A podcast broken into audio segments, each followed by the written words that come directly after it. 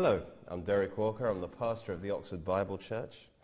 And today I want to encourage you to make your march of faith. Let's go back to the time of Elisha, the great prophet of God. And Syria is uh, Israel's enemy at this time. And one reason is that Elisha knows their plans in advance by the Spirit of God. And the Syrian king thinks he has a spy in the camp. And, uh, but he's told about Elisha, that he's the one really that's giving away all the enemy plans. And so he sends an army to capture Elijah and Elisha. 2 Kings 6, verse 14 to 17, sets the scene for our story today. It says he sent horses, chariots, and a great army there, and they came by night and surrounded the city. And the servant of the man of God arose early and went out, and, and there's the army surrounding the city with horses and chariots. And his servant, servant said, Alas, my master, what shall we do? But Elisha was not in a panic because he knew something that the servant didn't know. The servant said, so he answered, Do not fear, for those who are with us are more than those who are with them. So you've got to realize you're not on your own.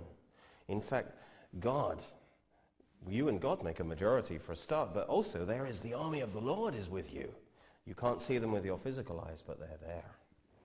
And Elisha prayed, Lord, I pray, open his eyes that he might see. Elisha had already seen them probably or previously.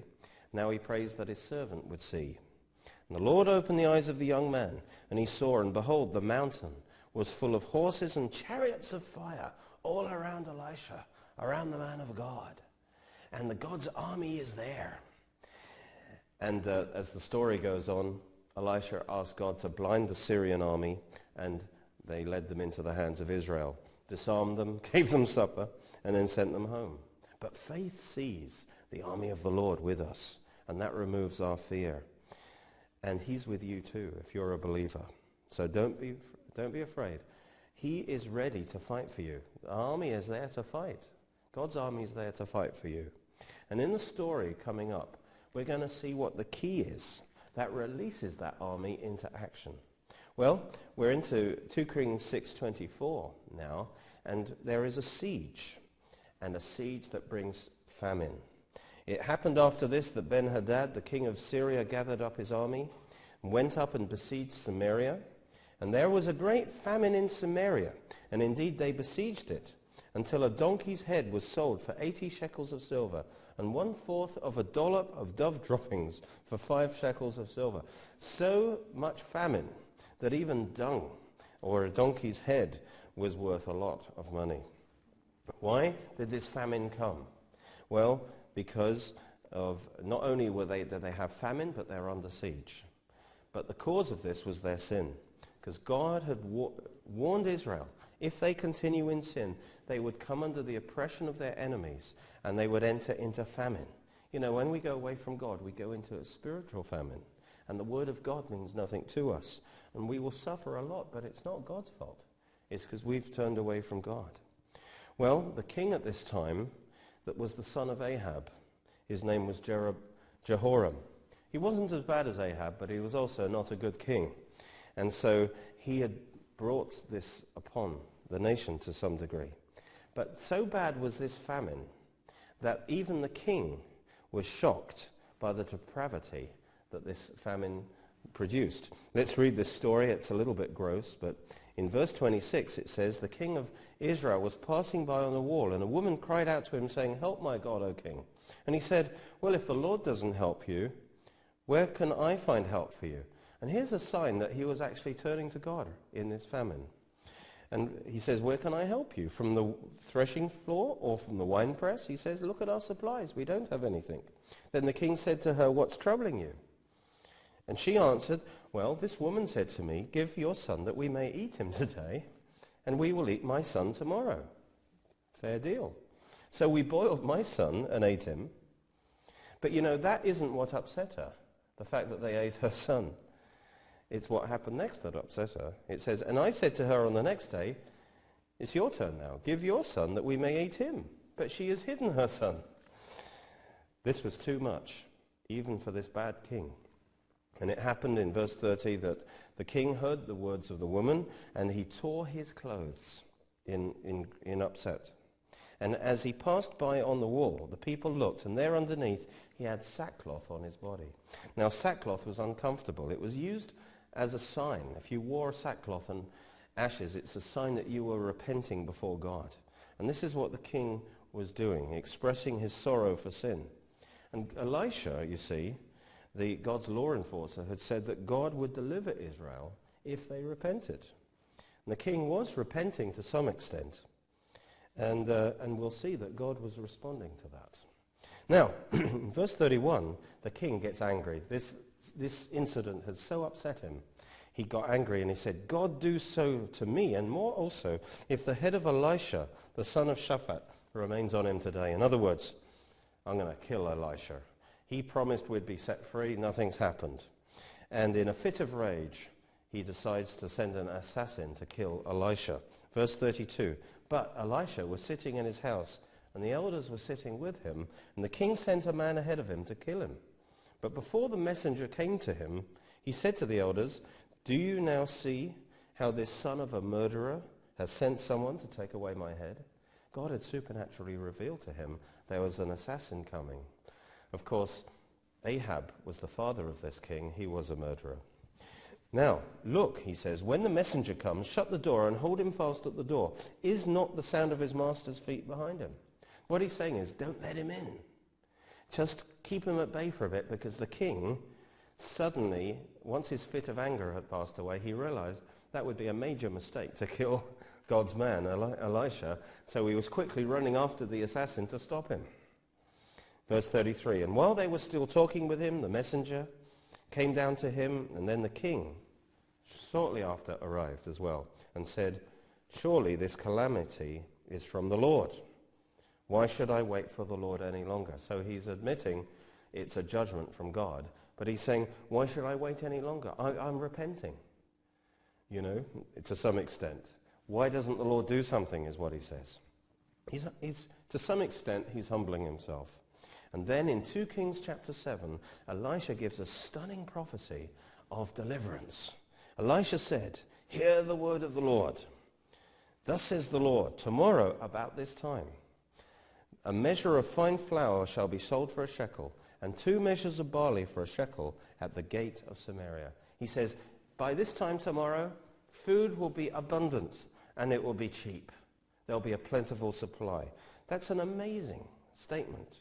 You see, God even responded to the king, even with his partial repentance. And he declared the promise, the word of God, of freedom, of restoration, of provision. You know, when you start turning back to God, he'll, he'll move towards you as well. And God had broken the power of the enemy. The famine was over. That was the, the word of the Lord. God had set them free. And God, this is how God works, you see. God, first of all, gives his word. He gives his promise. And he wants us then to believe that promise and take action upon that promise. But now Elijah has declared the freedom. That was an amazing prophecy because there was no food around.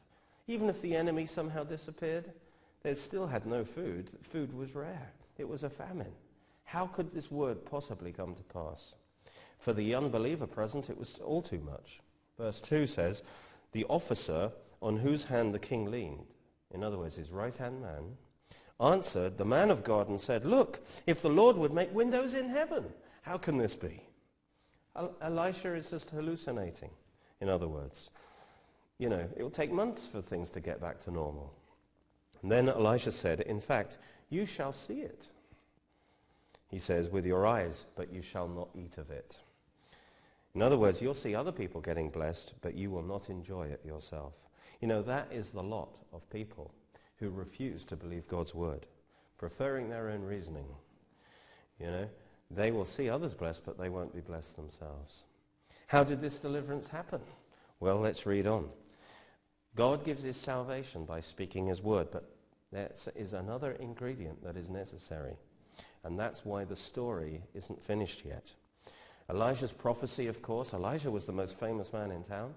And when Elijah gave this prophecy, this word went round town. Everyone heard the word of the Lord.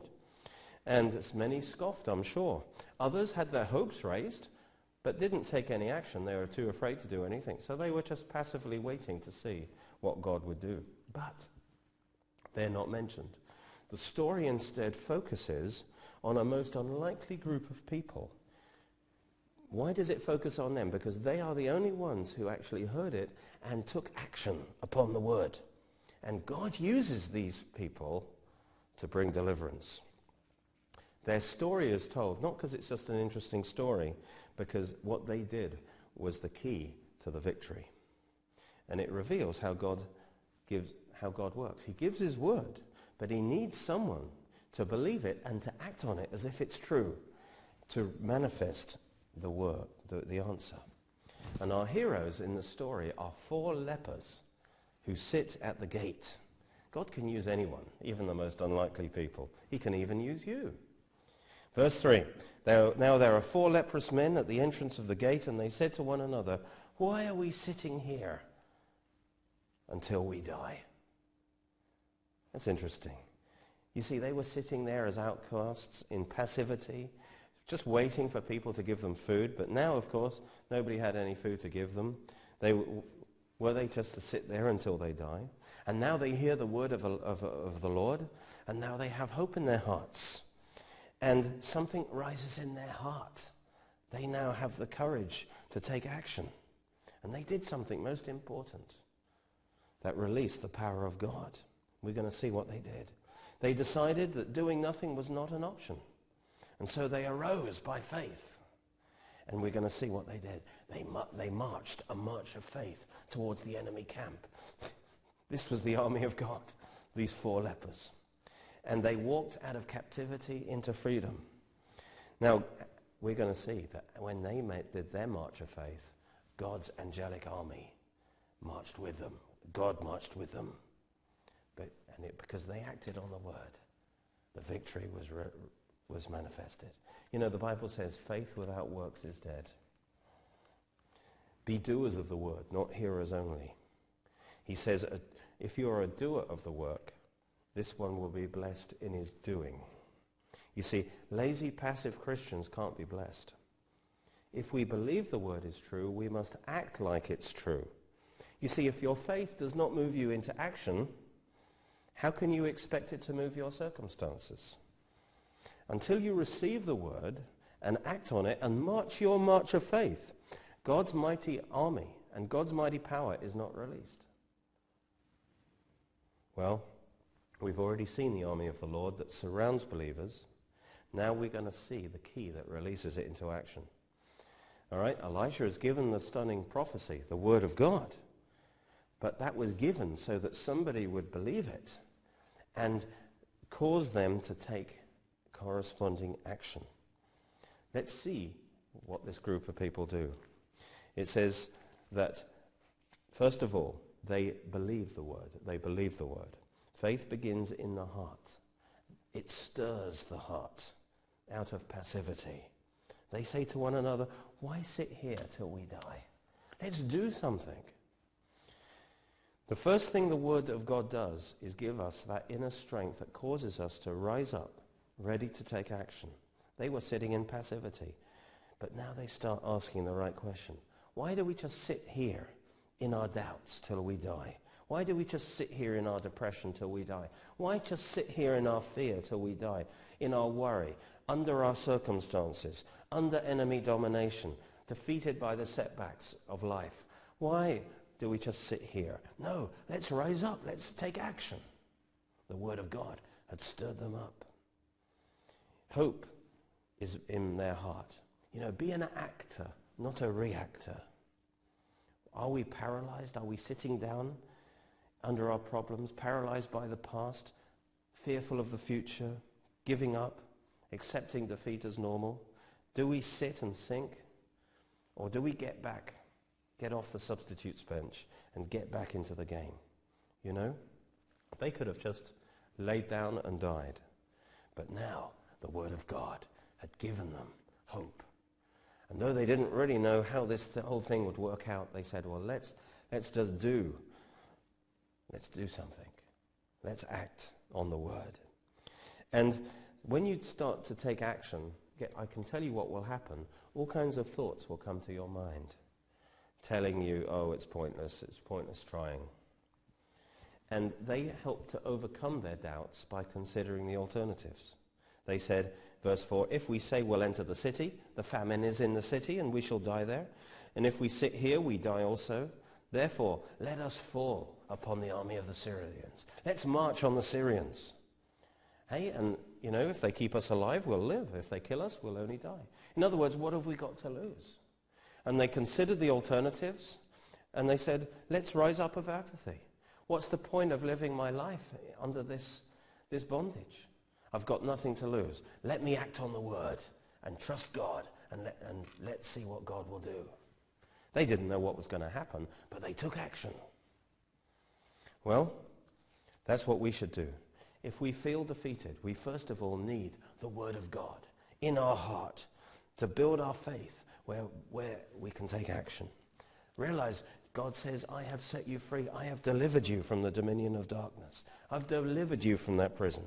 God has written a letter to you in your prison and says, he says, I have set you free. Now, believe my word and walk free. And when you start doing that, his power will be released. Say to yourself, I will walk out of this worry. I'm marching out of my old ways into a new life of Christ. What have I got to lose? Why? I'm not going to waste my life by sitting down until I die. Jesus has set me free, so I'm going to march my march of faith into my promised land, even if it seems impossible. And the next step the lepers did, they believed the word, and then it says they arose. That's the next step. Verse 5, 2 Kings 7, 5. Then it says, and they rose up. They rose up at twilight to go to the camp of the Syrians.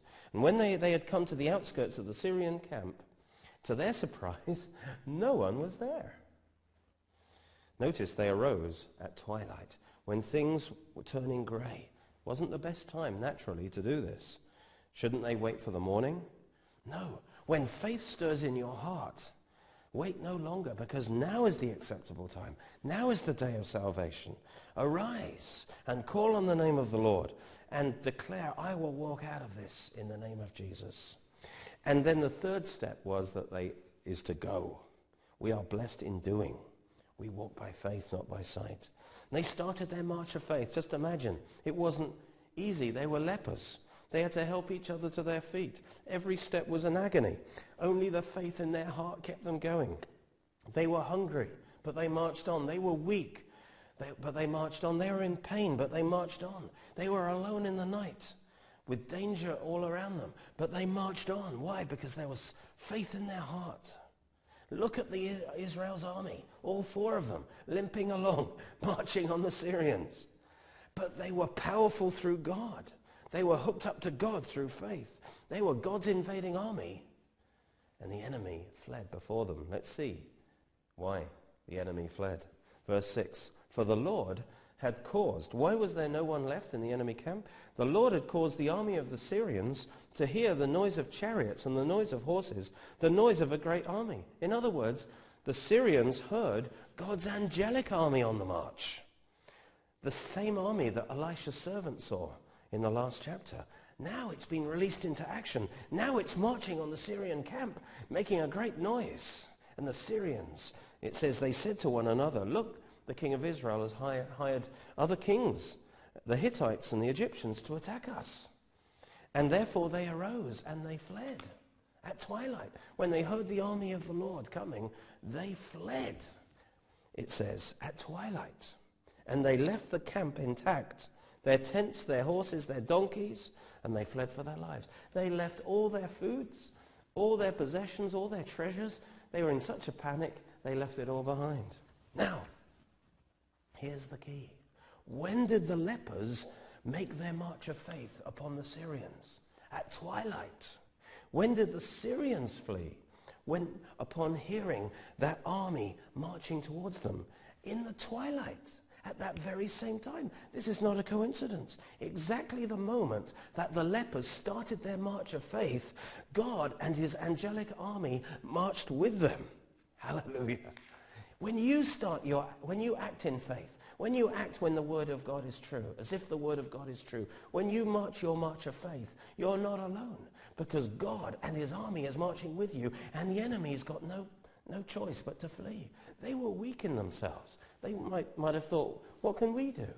But they marched that march of faith based on God's word. And when they marched, God's power was released and the victory was won. It was these lepers that brought victory for Israel. God couldn't have done it without them. God needs someone who will believe his word and act on his word, and then his power is released. Praise God.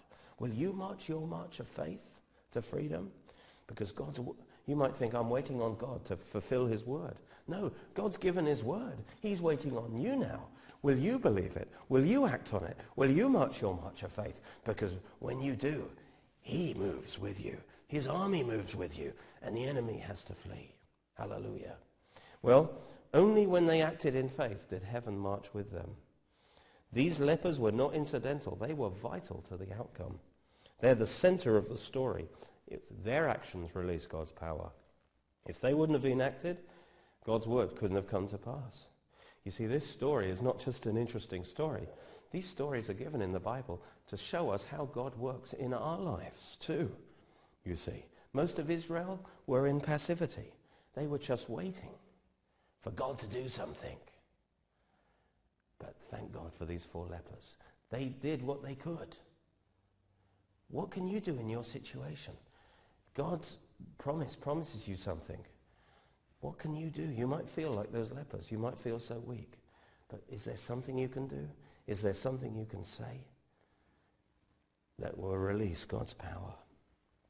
You see, heaven's army was waiting on the earthly army to make a move.